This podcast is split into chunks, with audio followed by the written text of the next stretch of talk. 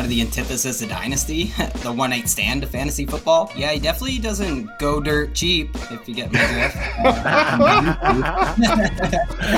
Now it's time for the two on one, a fantasy football podcast, the official podcast of the Super Friends League.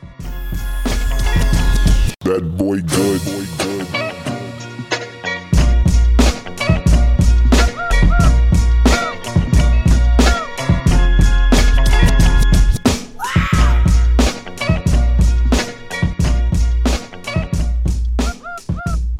What's up, everyone, and welcome to the Two on One, a fantasy football podcast. I'm your host, Stephen Bautista. Alongside me, as always, the commish, Tommy Moe.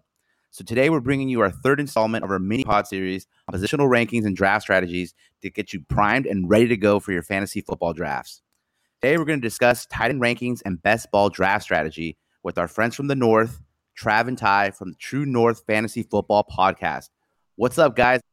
Living the dream. Thanks for thanks for Yo, having us, thanks guys. for having us. Yeah, man, it's good to talk to you guys after interacting with you so much on Twitter and seeing you guys grow. And good to hear your first podcast too dropping earlier today.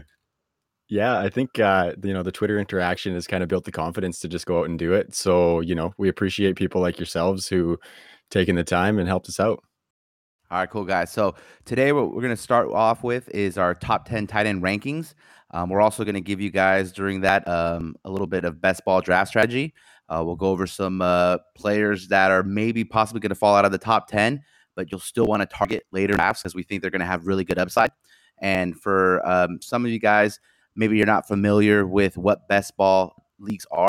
I'm going to give it up to uh, Ty, and he's going to give us a, kind of a quick uh, description of what it is. Yeah, sure, man. I like describing best ball as kind of the antithesis of dynasty, or to steal a phrase from at Todd from PA, the one night stand of fantasy football. But yeah, basically, best ball just caters to everyone's favorite part of fantasy draft and go. There's no trades, no waivers, there's zero in season management. And once you draft your team, you literally don't touch it afterwards, except, of course, to check back on your teams and do the math and see how exactly fat that cash out's going to be. Exactly. Also, with that, um, so just to give you guys a quick idea, say you draft four running backs, what the is going to do is they're going to take the top two scores of those running backs and put them in, plug them in, and you're going to go against the other's team, and whoever has top score that week wins. So super simple. I like it too for people like myself who are really busy, and I'm in my redraft league. You know, my the one I put pay all my attention to a lot of times. I'll do a best ball league and just kind of let it sit there, and you know I can be in multiple leagues at the same time, which is kind of cool. Yeah, and to get deep on you guys for a second, I just think best ball is like the easiest form of fantasy football. I just wish more people would maybe hop into best balls as opposed to Yeah. some complicated formats like DFS and yeah. It's so easy to just throw a small amount of money in there and bang out a draft, whether it's a slow clock or one of the fast drafts or whatever. Yeah, definitely. You, Tommy, do you want to start the number one, and then we'll go from there? Yeah, and I think Okay. uh, you know, number one, I feel like is the consensus number one all the way around. I mean, I, I haven't seen anyone uh that has that doesn't have Kelce as number one. So who do you guys have as number one? We got we got Kelce as number one. We have him in a tier of his own as well. I think he's pretty much a lock for 120 plus targets, and Tyreek coming back doesn't really bother me. So it's pretty clearly Kelce. Yeah, and and looking at how he finished last year, I mean, he's pretty much a, a wide receiver one, you know, and, and uh early on you're trying to go for those running back ones, those wide receiver ones, but at this point I just see Kelce coming up more and more because especially looking at last year of how bad and how volatile that tight end position was, I, I'm almost looking at him as an early second round pick at this point. I don't think I'd be mad about a third round pick for that. I think that'd be a great pick. I I find it hard a little bit uh, at number two, just depending on who's there. But he's definitely better than a wide receiver too. You know, so I mean, he's right, almost borderline wide receiver one, like you were saying. So yeah, I think between two and three, I think two's a little bit reaching, depending on what's on the board. But maybe if you're on the end of the second round, you know, on a snake style uh, draft, you know, it's Kelce at number uh, uh, what twenty, and then you got the twenty first pick, so you could have a, the choice there too. Well, unless uh, you know, you're in some crazy tight end premium league like uh, Scott Fish Bowl and you know, you getting extra points for for tight ends. Um, you know, yeah, I, I kind of agree with you, Steve. I think that's where you should go, but I just have this feeling, especially in our home league, that he's going to go first round or second round in a lot of people's drafts. Are you guys afraid Yeah, of any kind of um, regression though? from Patrick Mahomes maybe this year in that Chiefs offense? Because I mean, they went lights out last year. I think Kelce's pretty steady though. Um, Ty and I were talking about him probably a couple weeks ago, and I think the last couple years he's finished. He would have finished as a top ten receiver if he was at that position. So he's pretty locked in, and I go probably middle second for him. And then if it's a tight end premium, I'm going like probably seventh or eighth pick.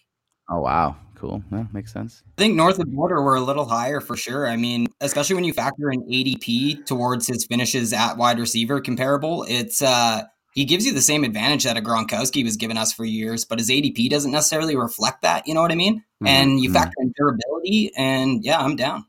Is there a conversion for Canadian points in fantasy, like from American to Canadian, or is it the same? It's no, the same. Right get now, way less. I, I recognize that it would be a downgrade for sure. yeah, it'd be a half point for us to a full point for you guys or something. I'm not okay. down for that. Okay, that but we sense. could spend it more ethically. I'm I'm very comfortable saying. very cool. So who do you have for number two then? Yeah, we got George Kittle over Zach Ertz at number two. What do you guys think? I like that one for for redraft, uh, especially. You know, as good as as as good as Ertz is, especially in PPR leagues. And and to remind all the listeners out there, these are definitely PPR redraft rankings. So guys that we're going to get those extra points for catches and are going to produce this year. But even though Ertz is a, is a PPR god, I just think Kittle uh, with Jimmy G coming back and as good as he was last year, even if there's a slight regression, I mean, I think that's still the play, and, and Kittle's going to eat. Yeah, I think both Kittle and Ertz are probably going to regress this year. Ertz didn't have the best metrics like yards per route run and deep targets and stuff. So I'm kind of fading Ertz a little bit, even as an Eagles fan. And when I say fading, that's as low as three. So it's not huge yeah. fade. But I think Kittle regression will still mean a top two tight end finish. I think Kittle's biggest regression might come in the way of touchdowns, actually. He came up on a lot of those regression uh, articles you read when it comes to positive regression for touchdowns.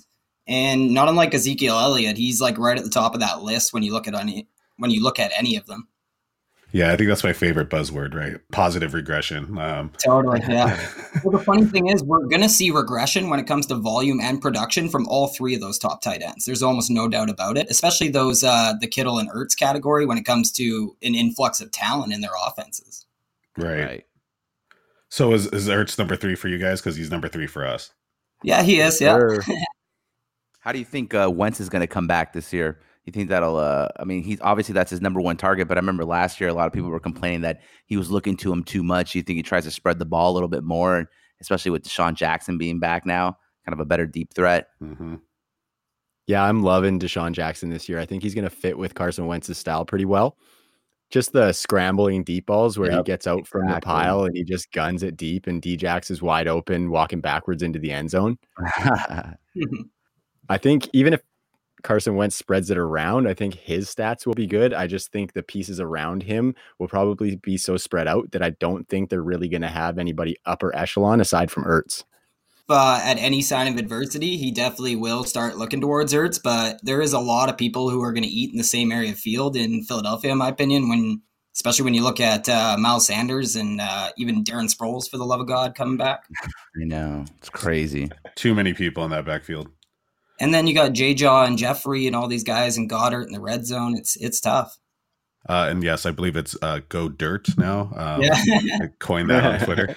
Uh, but it's yeah, Go Dirt pretty soon. but but it's speaking ac- of Go it's Dirt, actually Go Dirte. Oh, go deer. Uh, don't try. Okay, maybe up north because you guys oh, try to like fancy it up. Don't try to fancy it up with a Dirte. Right, the French one. We got to go French. Go dare. go dare, Frenchy. Uh, but but is there? Do you guys have any concern with Go Dirt? Because in in a few of the dynasty leagues I've been in, people are super high uh, on Dirt just because you know they think like Kittle's or sorry Ertz is getting old, uh, you know, and and and Go Dirt is such a you know great talent and has straight uh, such athletic ability that he's going to take some some touches away from Ertz. Yeah, he definitely doesn't go dirt cheap, if you get my drift. but, I, but like seriously, I really oh, do oh, like I really do like Dallas Goedert, man. Like the guy, there's there's guys who fall in that bucket, whether it's Travis Kelce, George Kittle, all these guys fall in this bucket of yards per run and all these advanced metrics you can follow. And Dallas Goedert's very much falling in that bucket. So he's definitely somebody I'm targeting for sure, especially because I'm usually looking to platoon my tight ends or wait on tight ends or whatever. So he's definitely a guy I'm looking at as my tight end too. A lot of times in drafts. Mm-hmm. And especially, would you say, especially for uh, best ball drafts?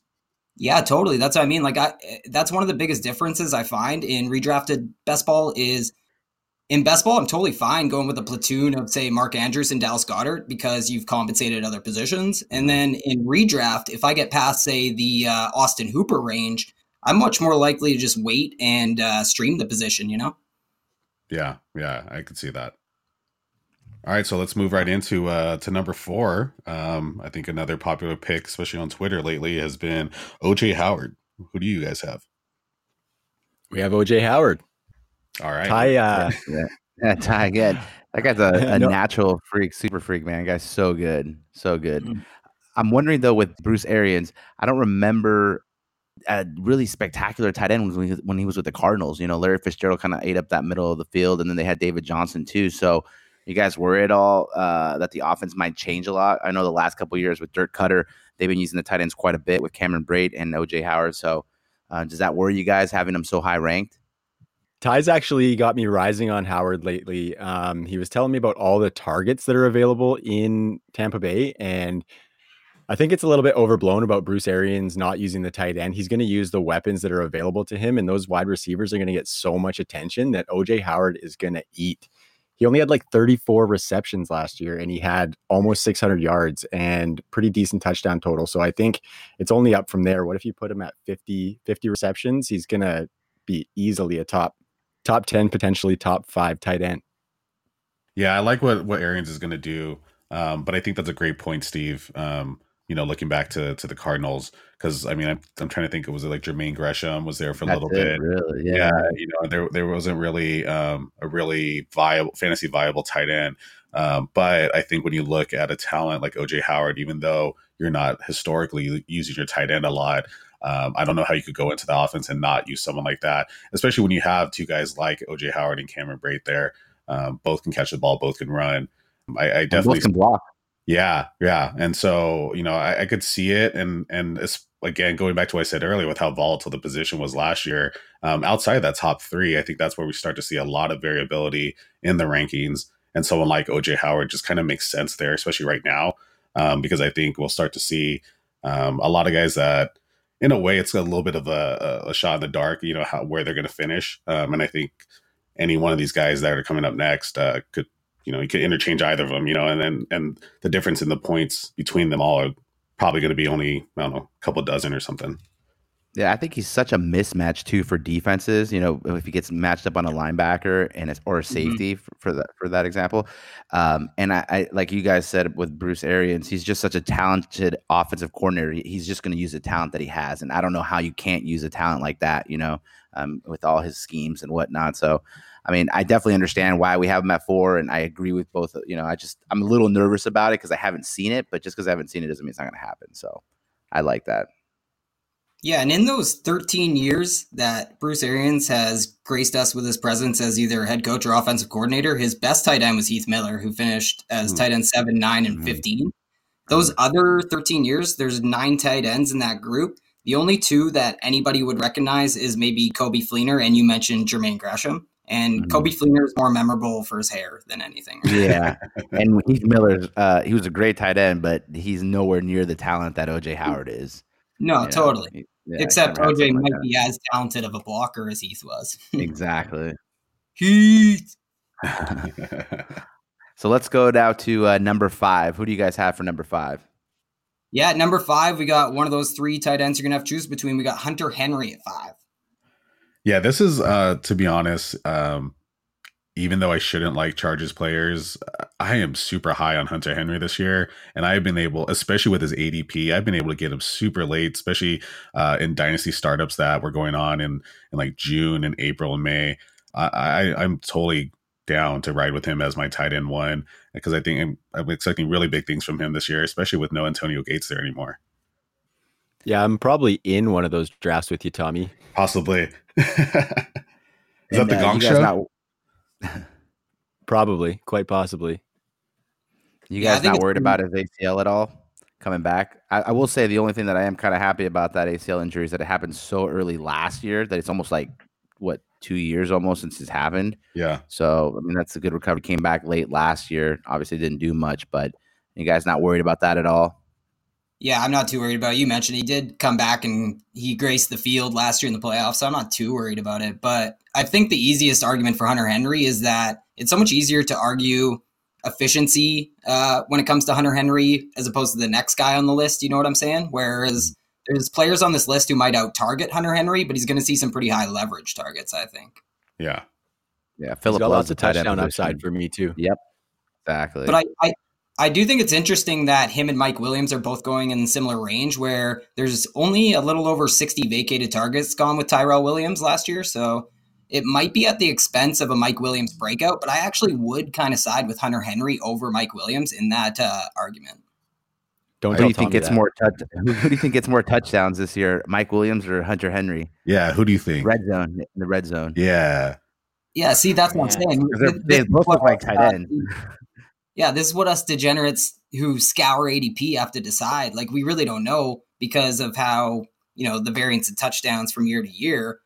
But when you look at the proclivity that Philip Rivers has had to target his tight end in the red zone, I know it was with an all time great, but I really do like the talent with Hunter Henry, the rapport he's had with Philip Rivers, and we've seen him have those uh, high variance touchdown seasons already in his young career. And so I'm definitely willing to just jump on the Hunter Henry bandwagon for sure. So you said And Hunter Mike Henry more touchdown. Yeah, I, I think I did. And you know what? Mike Williams might have equal health concerns. He's had back and neck issues in the past too. Yep. So he's not out of the woods either. I don't know. I mean, I could still see them both gain 10 touchdowns, but you know, that's just me. Yeah, me too, man.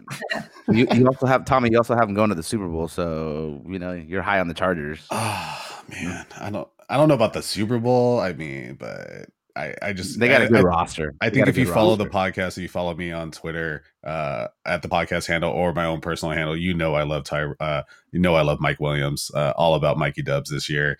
Uh, I think I just said on a on a, uh poll question that I would take uh, Mike Williams in a 20, 21st for Amari Cooper in a second, and yeah, I would definitely do that because I'm all about Mike Williams this year. But I think they both can do well, and and I think it's a great point, Ty uh, about the vacated targets that there's not that many to go around with Tyrell being gone. Um, but I also don't think Melvin Gordon Heenan's going to get them all. What was unless that? Melvin, unless Melvin Gordon holds out, right? Yeah, but I also don't think Melvin Gordon's going to hold out. I mean, No, I, I, I, I, thought you know we we talked about it last year with Le'Veon Bell, and and you know I kind of called that in week five that Le'Veon was going to hold out the whole year, and I just don't feel like it's the same situation because I think at the very least they're going to franchise tag him, you know, and I- and and that was the main difference with Le'Veon is that he got franchise tag three times, you know, and then held out the whole time. But I don't know. I think they're going to pay the man. They need to win this championship, and they need that guy to do it. Well, I Yeah, think two things. Gordon. I think Melvin Gordon would be uh, okay for him to sit out a year because of his injury history. Like, I- if anyone I would understand, it would be for him. You know, Le'Veon Bell really didn't have that much of an injury history, so Melvin Gordon's been like a broken man for the last, you know, whatever years he's been in the league. But also, they got to take advantage of Philip Rivers. He's definitely getting older. You know, Mhm. he maybe has one, two years left. He's still playing at a pretty high level. So, yeah, they got to pay Melvin Gordon because they need him. I mean, the guy's uh, definitely an elite back in the NFL. yeah, and it, that's all cyclical too. Like you're right, man, Tommy. That defense is so strong; they can really ride that defense to the Super Bowl, in my opinion, if they have to. And that'll be on the backs of low average depth of targets, which go to tight ends and big giant wide receivers. So I'm kind of with you on the double breakout. Yep, that's what I'm predicting. All right, guys, let's go to the next one. Uh, ranking number six. Um, we have the two on one has um, Evan Engram at number six. What about you guys? Big surprise. We have Evan Engram as well. All right. I feel like all these guys are all kind of interchangeable. Maybe like five through seven. I feel like if you you know Well- what they're all kind of they all kind of have some faults and some red flags, but you know they're all kind of in the same area. I think. I think this tier has a lot of uncertainty, and you you know, it's OJ Howard, Hunter Henry, Evan Engram. So many questions, so many different questions for each guy. Mhm. You got to take whoever you feel most comfortable on your roster at a good value in the draft, right? Yeah, definitely. And I think all, all those guys, I mean, a lot of high upside. And that's what I was kind of talking about earlier was like after the top three, I mean, th- these guys just kind of make sense, right? It's almost more upside. They're still young. Um, the offenses are, are relatively good. I mean, in the case of Engram, I mean, not so much, But you know, with the news of uh, Sterling Shepard breaking his thumb, you know, there just might be a little more targets to go around to Evan Engram. And and this guy is you know definitely one that I want all the listeners uh, to keep an eye on uh, because we have a signed Evan Engram jersey from Pristine Auction that we will be raffling off uh, sometime this season. So just make sure all you guys listening out there watch out for when that uh, sweepstakes goes up on uh, Twitter. Do you guys think Evan Engram's uh, ranking, let's say, uh, Dan, uh, what is it, Daniel Jones, uh, the the rookie quarterback beats out Eli Manning in, in the camp? Do you think his uh, stock goes down big time, or do you think it actually goes up? Because the tight end is obviously a uh, rookie quarterback's best friend. I think for me as an Eagles fan watching them firsthand, it's more for me that I don't trust the Giants to make the right decision and let Daniel Jones play. Yeah. I think they're going to ride Eli even if they're not winning. And I think Eli has some rapport with Evan Engram, and he doesn't have a whole lot of other targets. I mean, Golden Tate and Sterling Shepard are going to have low average depth of target. And they have some other guys like Corey Coleman who can stretch it a little bit deep. But I think that Evan Engram can get open in some seams, or get open in the seam. And I think he can have a pretty good year based on the Giants not managing the sixth overall pick very well.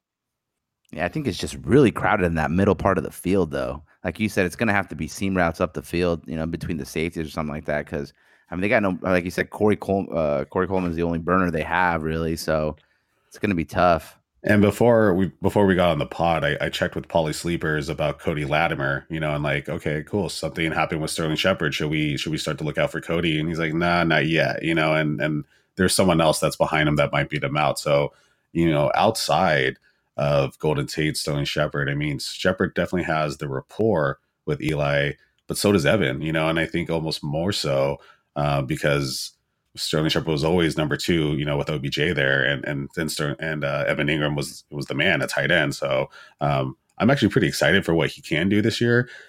It's just again, he's you know a good guy on a on a bad offense. He was on pace to actually match his rookie year last year too, but he only played 11 games, so I think he can improve on last year for sure. Like yeah, that. and by improve it, you know, you got to covet those third year tight ends, like we know, and he's right. definitely. I don't think anyone should be surprised if he's the one that elevates himself up ahead of say as Zach Ertz into that elite tier mm-hmm. next year. I don't think anybody will be surprised. No, definitely. But I think the argument definitely comes from, like you said, all the uh, targets in the middle of the field are kind of, you know, all combining with a few players eating at it. And more so, it's just going to be really hard when he gets down near the end zone to get those looks in the red zone with Saquon Barkley and Golden Tate and players like that there. Yeah. Definitely. So speaking of uh, eating up a lot of targets, and what's our next guy? We kind of it was hard for for us to put him in this position, uh, ranking number seven, um, just because there's so many good players on this offense. Uh, but David Njoku, uh, we have him ranked at number seven right now. What do you guys have at seven? Yeah, we got David Njoku too. I love David Njoku. And you know, we just talked about third year tight ends. He's the one who you should really watch out for because we used to love those really athletic raw tight ends who we tell you will take a little bit of time. And that's mm-hmm. exactly who David Njoku is. And you mentioned he's on a stellar offense now. You worried about targets at all though with OBJ and Jar- Jarvis Landry, and then you have the running game too. That's really good yeah, I'm not I'm not not worried about targets, but yeah. Like, you know, it definitely ties into best ball here where I might take somebody like an Austin Hooper or, you know, somebody who's definitely in line for a lot more targets uh, mm-hmm. ahead of him, who's built into a little more uh, stability. But right. I, I, I just there's so much upside with David Njoku, and there's so much uh, that can go right in the way of high variance for him. And if even say Jarvis Landry or somebody was to get hurt on that offense, he could really, really have just massive value. And when it comes to the running game, I think if Duke Johnson was to be traded or something was to happen like that, maybe Hilliard shows out in camp and they're able to trade Duke Johnson, he could be really valuable early in the season. My only apprehension with uh, David, and that's why we have him so uh, low in the rankings, because like you said, he's a specimen of a tight end, third year, is I could easily see him have a game with you know two touchdowns, eight targets, seventy yards, or have a game with two targets, one catch for twenty yards. You know what I mean? I think that's the volatility, but that's the position as well. So at this point, we're just kind of going for more upside, I guess. It sucks that it's at the ranking number seven. We're looking for just upside and not consistency, but uh, I mean that's that's the way I feel about kind of these next couple tight ends that we're going to be talking about. Well, I feel like that's like the way it has to be right now with the tight ends, like the way they are. You know, like we're not filling out the rest of these guys after three you know, with guys that are sure things. It's all upside at this point already, you know, and I think that's what makes Yeah. the tight end position so hard.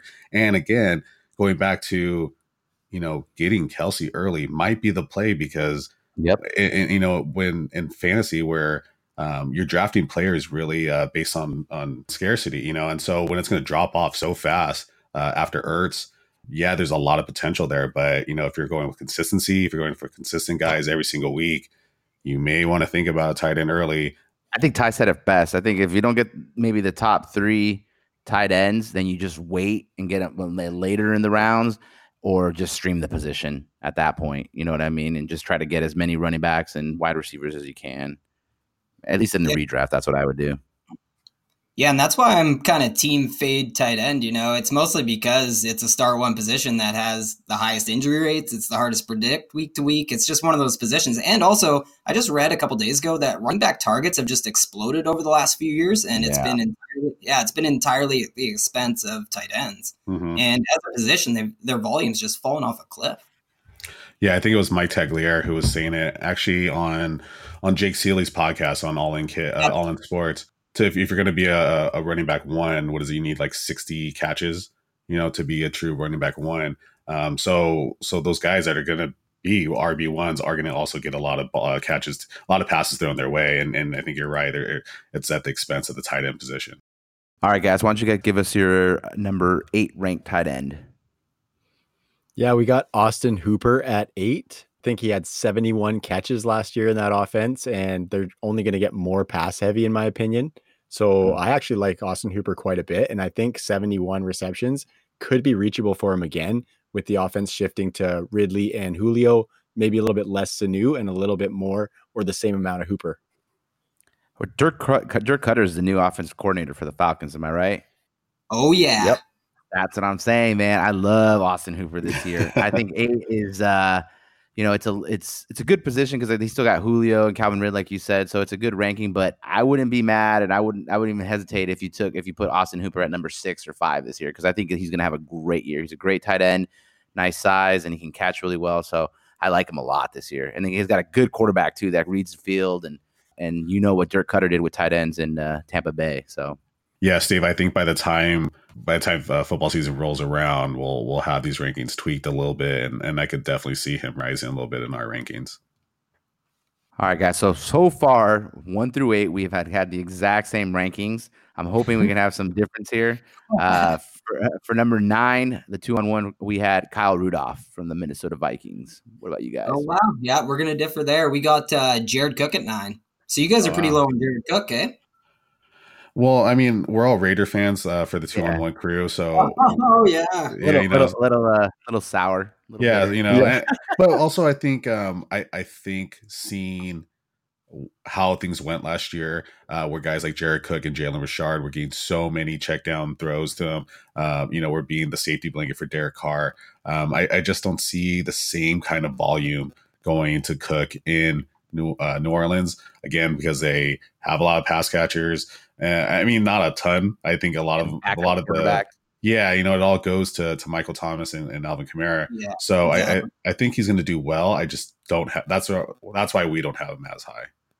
You know what? We're pretty low on him too. If you look around the industry, he's definitely going higher than ninth overall. A lot of people are championing him in that tier with Evan Engram, Hunter Henry, and OJ Howard, even. And and I think you just nailed it there, Tommy. Like it is all going to Alvin Kamara and Michael Thomas, and that's especially true uh, in the red zone. And we know how heavily tight ends rely on touchdowns for their production. And 62% of the red zone targets last year went to either Alvin Kamara or Michael Thomas in New Orleans. So Jared Cook's going to really have to shake that up to pay off his ADP this year. Not to mention they have Taysom Hill too, that they for some reason like to give the ball in the red zone too. So I mean that Totally. it's just too many mouths to feed in the red zone, and they use everybody, which makes him a great offense, but it's bad for fantasy. Yeah. And to touch on best ball, like he is the definition of a guy that is more valuable in best ball than in redraft. Like he has always carried that boomer bust uh, label with him his entire career. So what do you think? Like maybe get like a Zach Ertz in the first couple rounds, or and then get uh, Jared Cook like maybe 10, 12 round or something like that. Yeah, I just don't think he's going to be available there. I think even we are pretty low on him in our rankings. Gotcha. Well, we have Cook at 11 in ours, and and I think uh, one reason we have Kyle Rudolph a little bit higher is just because you know, they brought him back and they gave, you know, there was all that possible rumors of, of trading him because they got Irv Smith Jr., but, you know, they, they decided to keep him around and give him an extension. And um, I, I, like where the offense is going with their new offensive coordinator um, and, and how they're going to balance it up a little bit more, you know, and not throw the ball 100 times to Diggs and Thielen, but uh, mix it up and run the ball up more Cook. And then I think Rudolph's going to have a little bit of a resurgence because, I mean, at the end of the day, he finished as a tight end seven last year. So even though, Crazy. again, a volatile position, but even as bad as he was, he was still tight end seven. So um, this is giving him a little bit of re- a little bit of regression in rankings, but I think he's actually going to have a little bit of a better year. But I think the tight end position all around is going to be a little bit better this year than it was last year. Couldn't have said it better, man. I I, I agree with you 100. percent I think that's why we're a little bit higher on Kyle. He had, I think he had an off year last year. I think it was a weird year. And to your point, they paid him, they brought him back, so they're obviously going to use him in the offense. And I think uh, Kirk Cousins needs to go back to the tight end. You know, when he was really successful mm-hmm. in Washington, it was because he used Jordan Reed quite a bit. Mm-hmm. I know Rudolph's not the athlete that Jordan Reed is, but he's a really good tight end. So I think he's definitely going to have a bounce back year this year. Yeah, I was pretty surprised to see that Kyle Rudolph actually had the third most uh, routes run from the slot last year. But for us, I think it's more that we think that Dalvin Cook and Irv Smith are going to eat into his workload a little bit this year. And I think for me, and I think Kirk Cousins is going to really, really heavily target those receivers. So I'm kind of fading Kyle Rudolph as somebody that sure they signed him, but they didn't draft Irv for nothing. So I think it's going to shift a little bit. So where do you guys have him ranked? Have uh, Kyle Rudolph ranked? We, we have him down at 17. Oh, Go wow. ahead, Ty. You guys are low on him. Yeah, I'll give you a quick stat. The reason I'm super low on Kyle Rudolph is mainly his work inside the 10. And number one, Minnesota does throw the ball quite a bit compared to other teams inside the 10 yard line. But they threw the ball eight times to all three of Diggs, Thielen, and Rudolph last year inside the 10 yard line. And Diggs took away six receptions for five touchdowns. Thielen had five receptions for four touchdowns. And Rudolph had two receptions. And he did turn those both into touchdowns. But either defenses were keying on him heavily after his really strong 2017 season, or Rudolph may be breaking down. I'm not sure. I also think that a little bit different so this year is obviously they got a new uh, offensive coordinator and um, the head coach in Minnesota. I'm drawing a blank real quick. Help me out, guys. Mike Zimmer. Uh, Mike Zimmer. Zim. He's old school, man. He wants to play defense. He wants to run the ball. And with playing old school, you throw to the tight end. So the new uh, offensive coordinator, Kevin uh, Stefanski, I think it is the last name. I don't know. Maybe they're going to change it up a little bit and, and maybe not throw so much of the receivers and kind of feed the tight ends a little bit more this year. So we'll see. But I definitely agree with you guys about them, uh, Irv Smith kind of eating into his production as well, though. And you know what, man? That's why you come on pods and do this kind of crowdsourcing thought process stuff, is because we definitely do look way too low on him. And, you know, you mentioned the old school philosophy. One of the old school thoughts is however weak your offensive line is, feed that tight end. And yeah. that could definitely be the case in Minnesota, like it has been in the past year. All right, well let's uh let's wrap up the top ten. The guy that got a hell of a lot of touchdowns last year, Eric Ebron, is our top ten tight end. What about you guys? Ditto. Hey, oh wow, there you go. Crazy. Yeah, I yeah, think we, we I think we thought we'd switch up one in the top ten for fun there with Jared Cook. yeah, I know, right? Well, I mean, I, I know I know he's not going to get as many touchdowns as he did last year, and and touchdowns are the hardest thing to project for each year. Uh, but that that Colts offense is just looking on fire, and I am expecting big things from the Colts. Uh, Andrew Luck's our, our number one ranked uh, quarterback right now, and Woo. and I just think you know Ebron's still going to do well. I, I think he's uh, he's a little bit more athletic than Jack Doyle, even though Jack Doyle's good. I just think Jack Doyle gets hurt too much, and and Ebron was a great target for for Andrew Luck coming back, especially later on in the season. Yeah, I think a lot of the arguments we made for David Njoku just you could copy and paste to Eric Ebron. Like the guy's in a super good offense. He's going to get a lot of work in the red zone. And you touched on uh, Jack Doyle's health, and we should definitely mention uh, Mo Alie-Cox, right? All but, right. Uh, but Jack Doyle, you're right. He's he's never shown that he can stay healthy. He's killed me two years in a row in best balls, and you know, he's even working back some weight that he has to put on, and that's not a great sign this late in the offseason right now. So Eric Ebron might be a guy who actually moves up my list a little bit here in the offseason. Ty, is uh, Eric Ebron someone you would target with Jack Doyle to get in the best ball to kind of have both of them? Is it worth getting two tight ends on the same team? Uh, we talked about Ertz and Goedert earlier, but is is is Ebron and and Doyle someone that you might want to target? It actually definitely worked out for me last year putting uh, Ebron and Doyle on the same teams, but this year I'm a little more apprehensive just because it's a little more expensive to do so this year. Number one, and number two, I'm just not entirely certain that I want any Jack Doyle this year. I'd, uh, i am always going to be a year early on people than a year late, just philosophically, which gets into best ball philosophy. It's going to be a move that you're much more likely to do if you want three tight ends on your team. If you want only two tight ends on your team, you obviously can't do that, right? right. So if you spend high capital on the tight end, you're much less likely to want to add uh, both Eric Ebron and Jack Doyle, obviously. All right, guys. So let's uh, move into uh, a different discussion real quick. Obviously, staying on tight ends. Let's go uh, old guys versus young guys. Uh, I wanted to start off talking about the Iowa boys, um, the tight ends, uh, Hockenson and Fant. What do you guys expect from them this year? Um, obviously, the Lions haven't been known to use the tight end very much. So, I mean, I really don't know what to expect, to be honest with you. And then Noah Fant playing for the Broncos this year um, with Joe Flacco, seeing how he would do. What do you guys think? Yeah, the Iowa boys are definitely a fun one to pick apart. I mean, they're going to be close in my rankings in almost any format, whether it's dynasty, redraft, best ball, anything. It's kind of funny.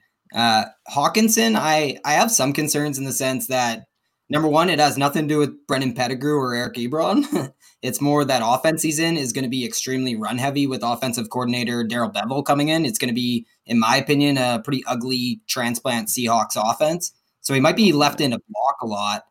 But the other side of that coin is definitely that Darrell Bevell used Jimmy Graham so heavily in Seattle. So it, I just think yeah. Hawkins is a really hard one for me to decipher right now. And I definitely, uh, he's a guy I want to study a lot more and see in action in preseason. What do you have him ranked?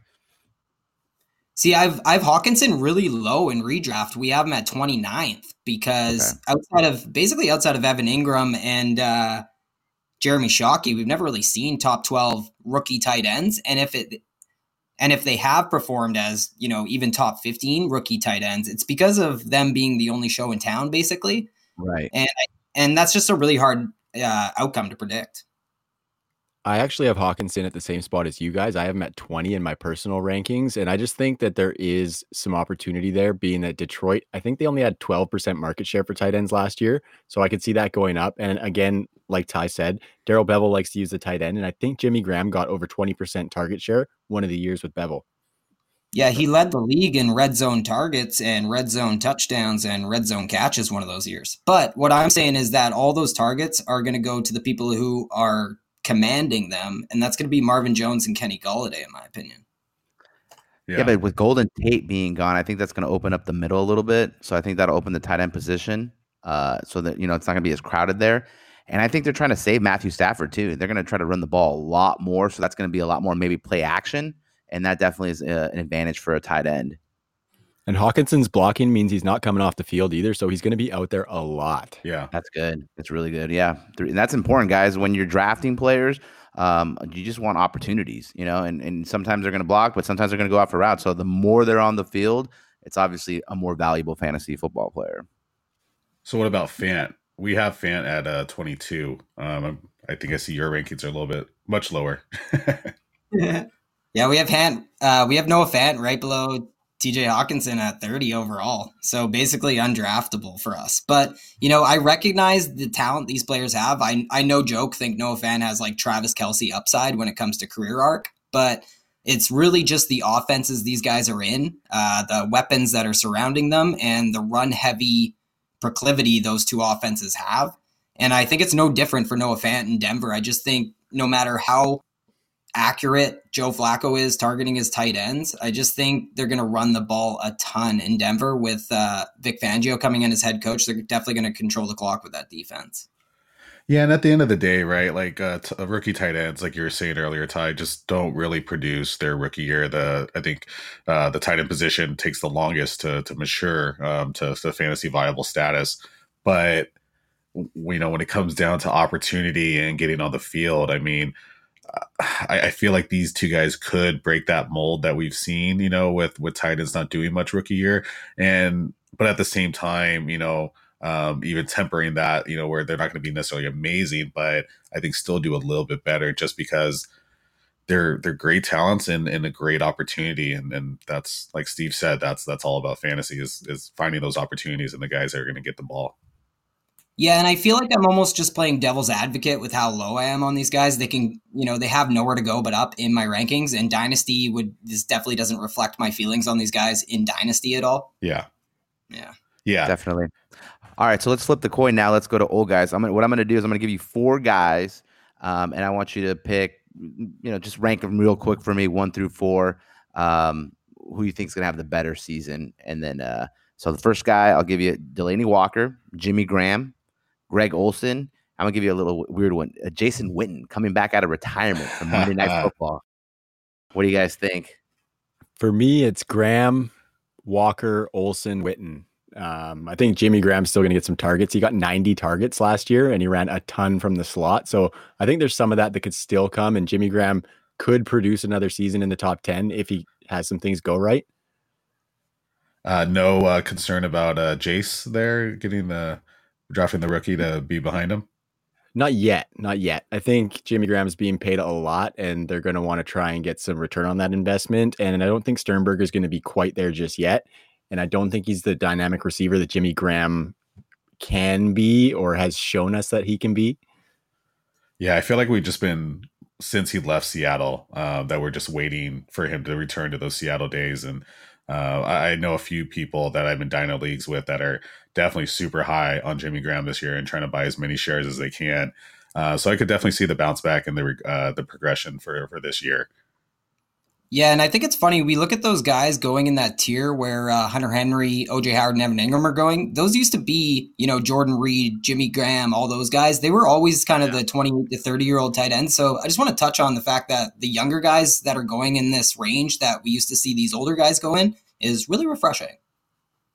Yeah. Yeah, and I and I, that's partly why I think this position is going to be a little bit better this year. And you know, we've had good years in the past with the tight end position uh, in the NFL. Uh, I just feel like everyone started keying in on, on Gronkowski and, and you know and Kelce and players like that, where uh, we saw some regression, a lot of regression uh, last year. Um, but the NFL kind of bounces back and forth a little bit, and I think this could be a good year because there's so many of those younger guys coming in, and then you have a lot of these older guys that barring injury, are still really good talents. They're still really good for fantasy, um, especially Delanie Walker. I mean, he's always been the number one uh, pass catching option on the Titans, and we know Mariota loves him. And so, as long as he can stay healthy, I think he's going to have a really good bounce back year.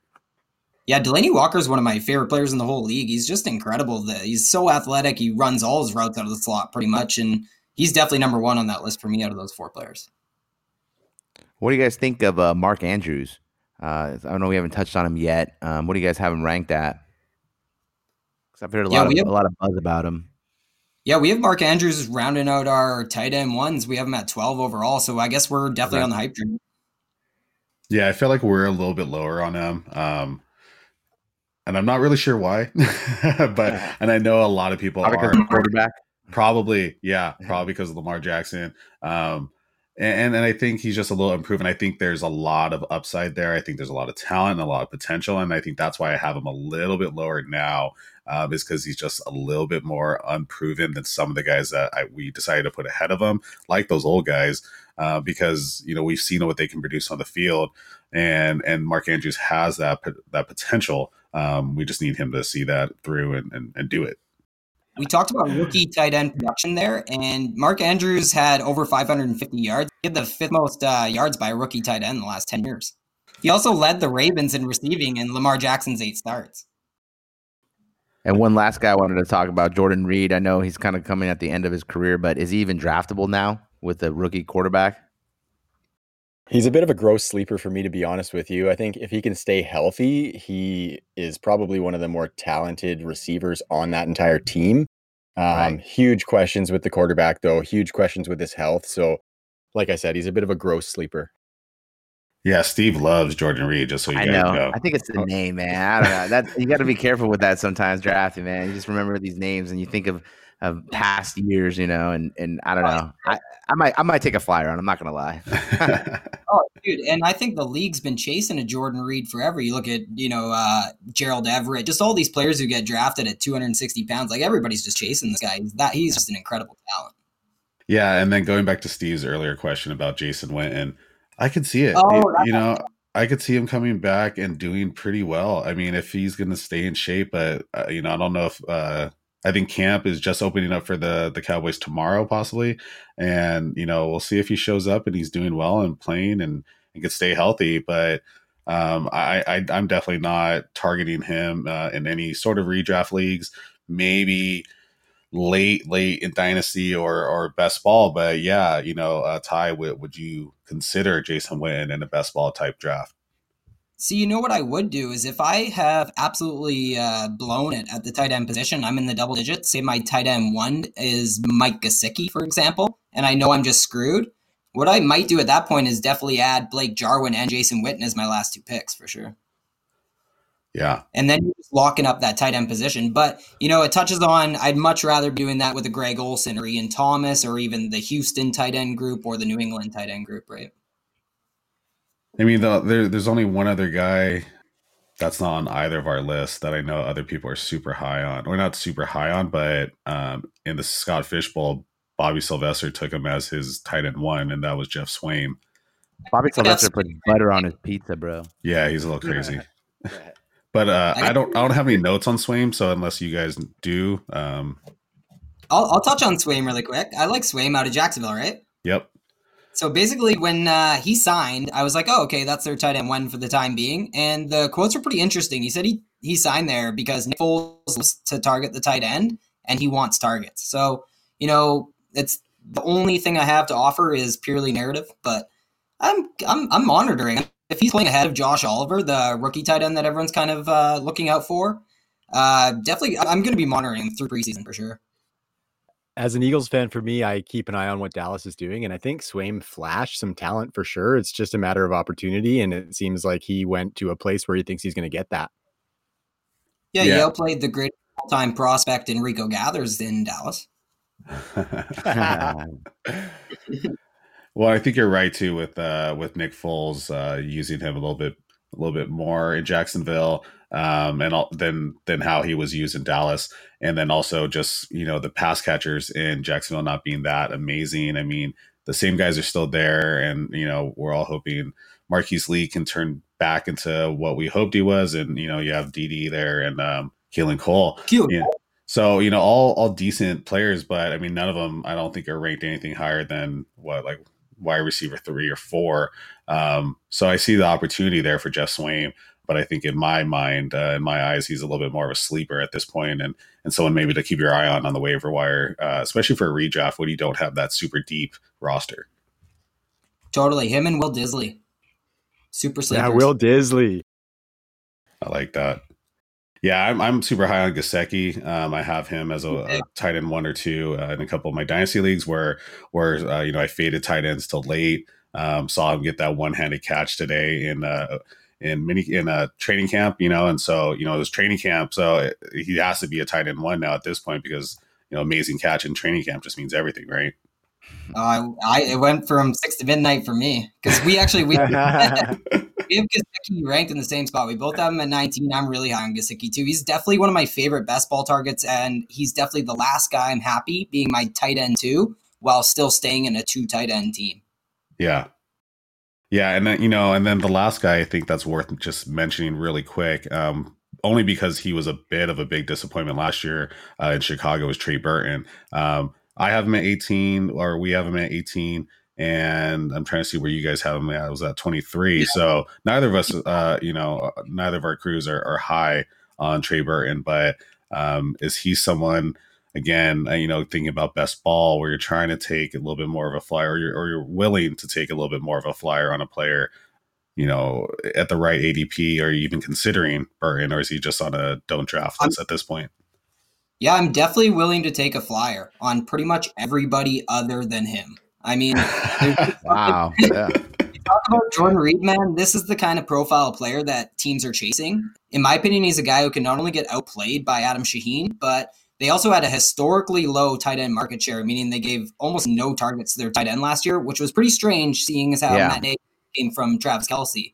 So I just have a lot of concerns, and in best ball especially, I'm never looking to take a player who has any risk of losing his job, especially if they're going in say the 10th to 12th all right, so let's just uh, wrap it up the show a little bit uh, here, and uh, Ty, why don't you give us some more uh, best ball strategies on um, kind of what the difference is between uh, redraft, which most people do, uh, and best ball?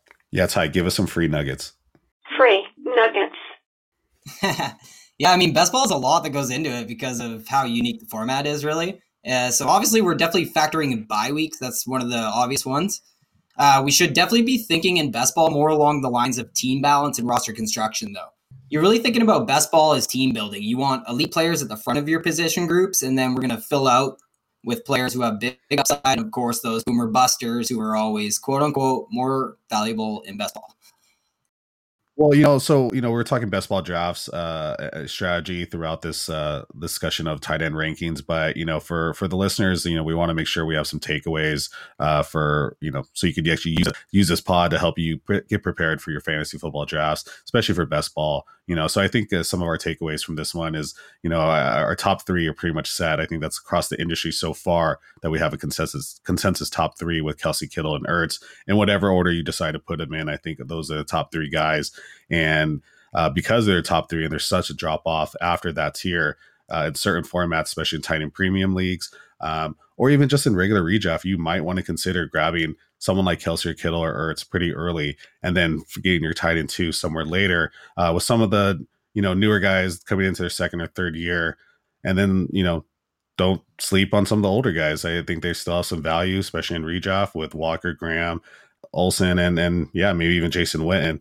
And uh, and like Ty was saying, you know, when you're constructing your roster on a best ball draft, uh, you want to go for those elite guys, and then you want to target some of those flyers a little bit later rounds and, and get a mixture of uh what did you say ty it was elite and uh Oh, you just want to mix in elite guys at the front of your roster with all position groups in best ball and then fill out those rosters with a lot of upside and boom bust players later.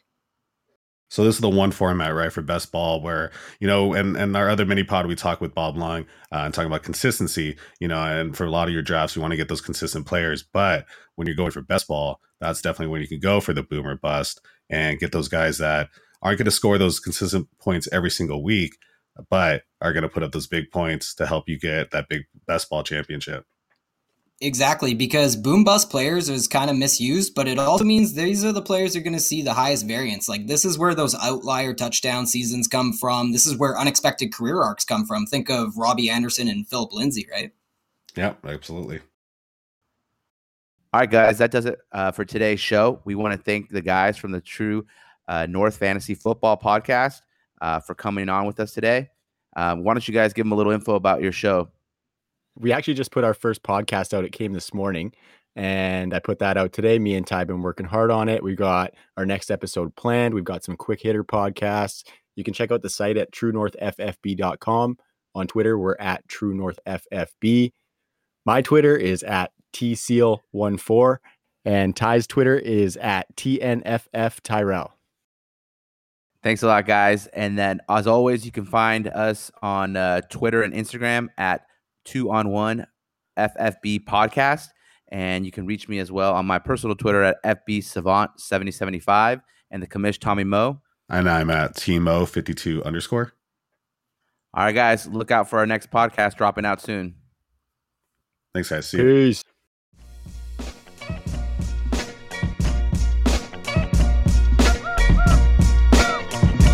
That boy